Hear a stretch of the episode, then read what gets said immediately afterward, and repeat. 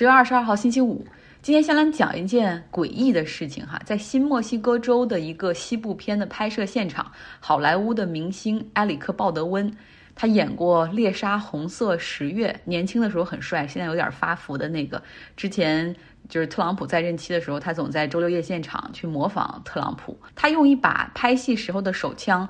打死了摄影导演四十二岁的一名女性，然后另外还重伤了本片的总导演，后者今年四十八岁，目前已经被直升飞机接走，去到这个医院进行抢救。鲍德温的发言人说，这把枪本来是道具枪，装有的应该是空弹。鲍德温当时正在和两个导演商讨，在片中应该怎么样拔枪，怎么样开枪，谁知道打出来的是真子弹哈。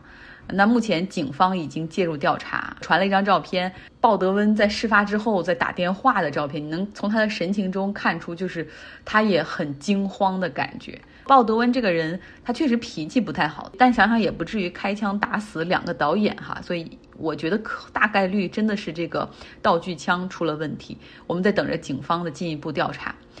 OK，来说说资本市场，这周和下周，美国的市场又进入到了公布季报的时候。这时候呢，盘后的交易时间就变得非常的刺激。如果说它的业绩超过市场预期，那会涨；如果没有达到预期，哈，反之它也会跌。像我今天中午吃完饭看盘的时候，就发现 Snapchat 就是那个月后积分的 App，它发生了盘后的闪崩，哈，一根线砸下来，下跌了百分之二十五。原来是研究机构对它三季度预计的营收是一百一十亿美元，但实际上他们的营收只有一百零七亿，就少了三亿，不及预期。那 Snapchat 对于业绩未达预期的解释是说。苹果平台更改了隐私服务条款，允许用户关闭程序，在后台的时候去搜取数据，而这些对于广告的收入影响比他们之前预想的要大。巴拉巴拉。另外，他们还给出了原因，就是啊，现在全球供应链都很混乱。我看到这儿来说，supply chain 和你们有什么关系啊？你一个社交媒体的平台，你又没有硬件的需求。然后看他们怎么自圆其说哈。然后他们是说哦，因为。就是这个供应链现在很乱，所以各家公司对于节日季的供货前景都不是很明朗，所以就减少了广告的投放。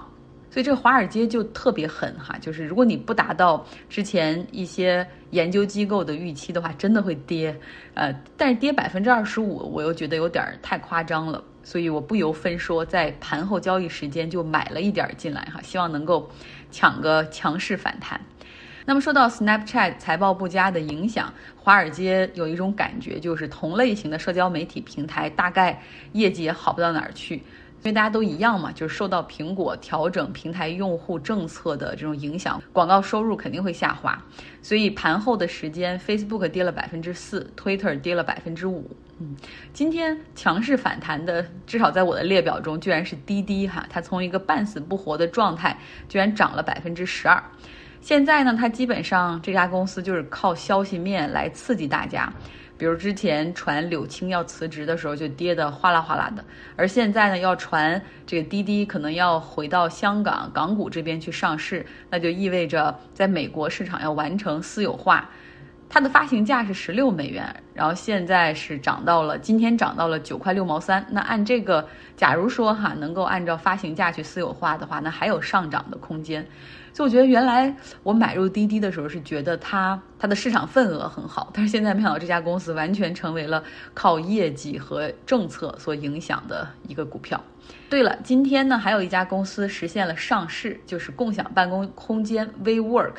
他们的方式是借壳上市，SPAC，SPAC 的英文简写就是 SPAC。这里说一个英文就很奇怪，如果是三个字母的英文。比如说 HIV，你就念字母 HIV；但如果是四个字母，比如说 AIDS，艾滋病，你就要念 AIDS。Spike，它因为它是四个字母嘛，我之前上一次做的时候还一直在说 SPIC，SPIC，其实我是错了哈，必须是连着念，因为它是四个字母。Spike 呢，它的英文是 Special Purpose Acquisition Company，为了进行特殊目的收购而成立的公司。我们之前讲过，Spike 它其实完全就是一个壳公司，就没有任何实体业务，相当于是。啊，大家一起融钱，然后搞了搞了这么一个 SPAC 的壳，然后在技术创新类型的公司里面去挑选合适的，然后把它并进来实现上市。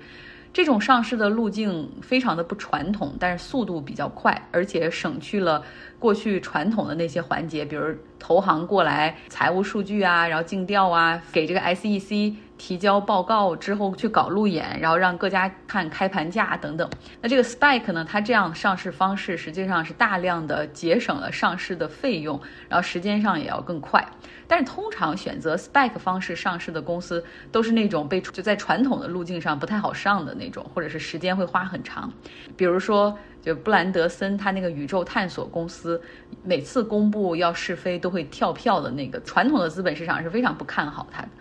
另外呢，就是还有一些新能源汽车的初创团队。既有特斯拉和中国电动车三宝这样的新起之秀，当然也有一些传统车企已经大量的进入新能源汽车，所以这个也现在也也不好融资哈，在市场上。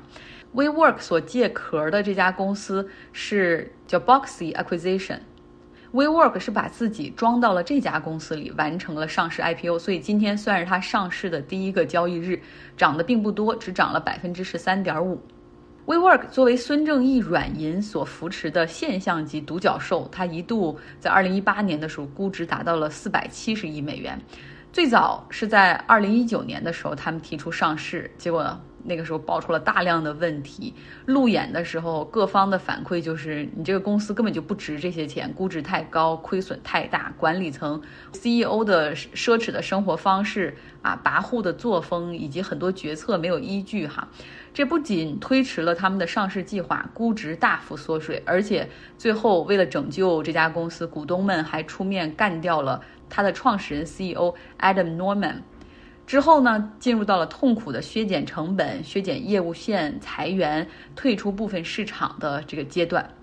但是 WeWork 它运气真的很糟糕，COVID-19 的疫情后来又爆发了，大家都开始远程上班，谁还需要办公室呢？所以在很长一段时间里面，我们听到 WeWork 大部分的关键词就是空置、裁员、撤出。所以这个时候就为了让 WeWork 不要倒闭，哈，软银只能够继续给他钱，帮他渡过难关。所以现在软银对于 WeWork 的控股达到了百分之六十五，它对于 WeWork 的总投资金额也达到了一百六十亿美元。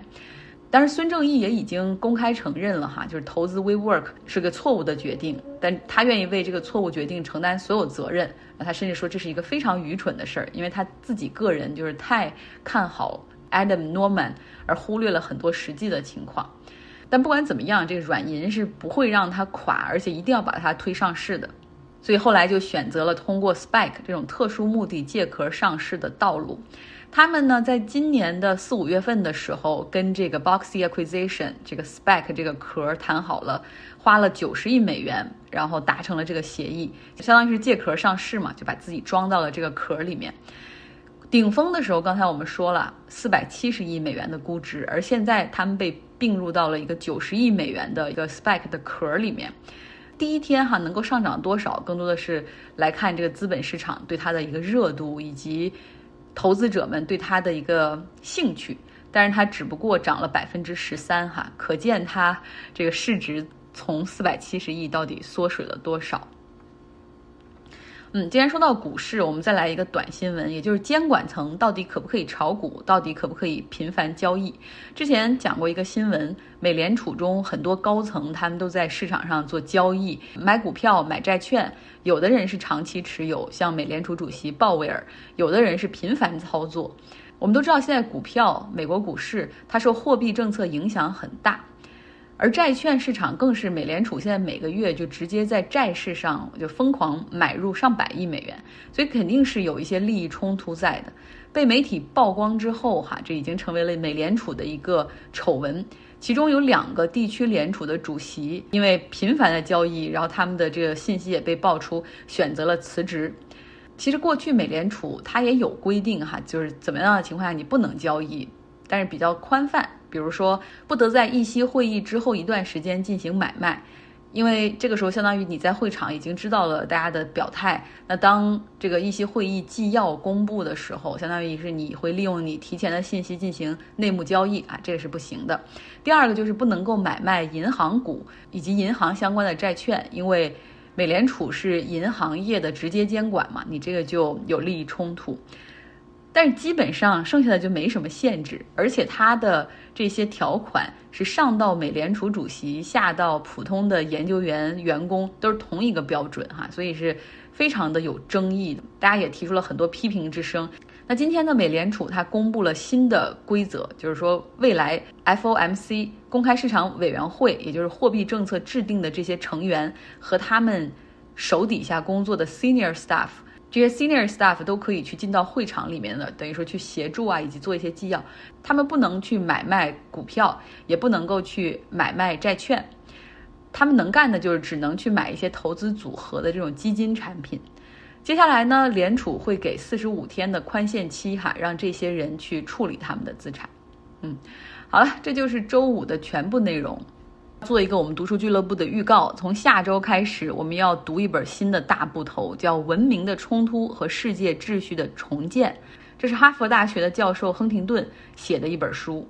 是对国际政治领域进行的研究。整个书差不多是四百五十页左右哈啊！如果想读这本书的朋友，你知道的，要加入我们，可以在微信公号张奥同学之下留下你的微信二维码。好了，今天的节目就是这样。希望你有一个愉快的周末。我周末的时候要干一件有趣的事儿，好久没有干了，就是去做媒。认识两个朋友，他们都是单身，然后都很想去这种 life partner，然后赶紧去组成自己的家庭，年龄也差不多，所以，所以我准备把他们介绍到一起哈，看看周六的情况怎么样。好了，今天的节目就是这样，希望你有一个愉快的周末。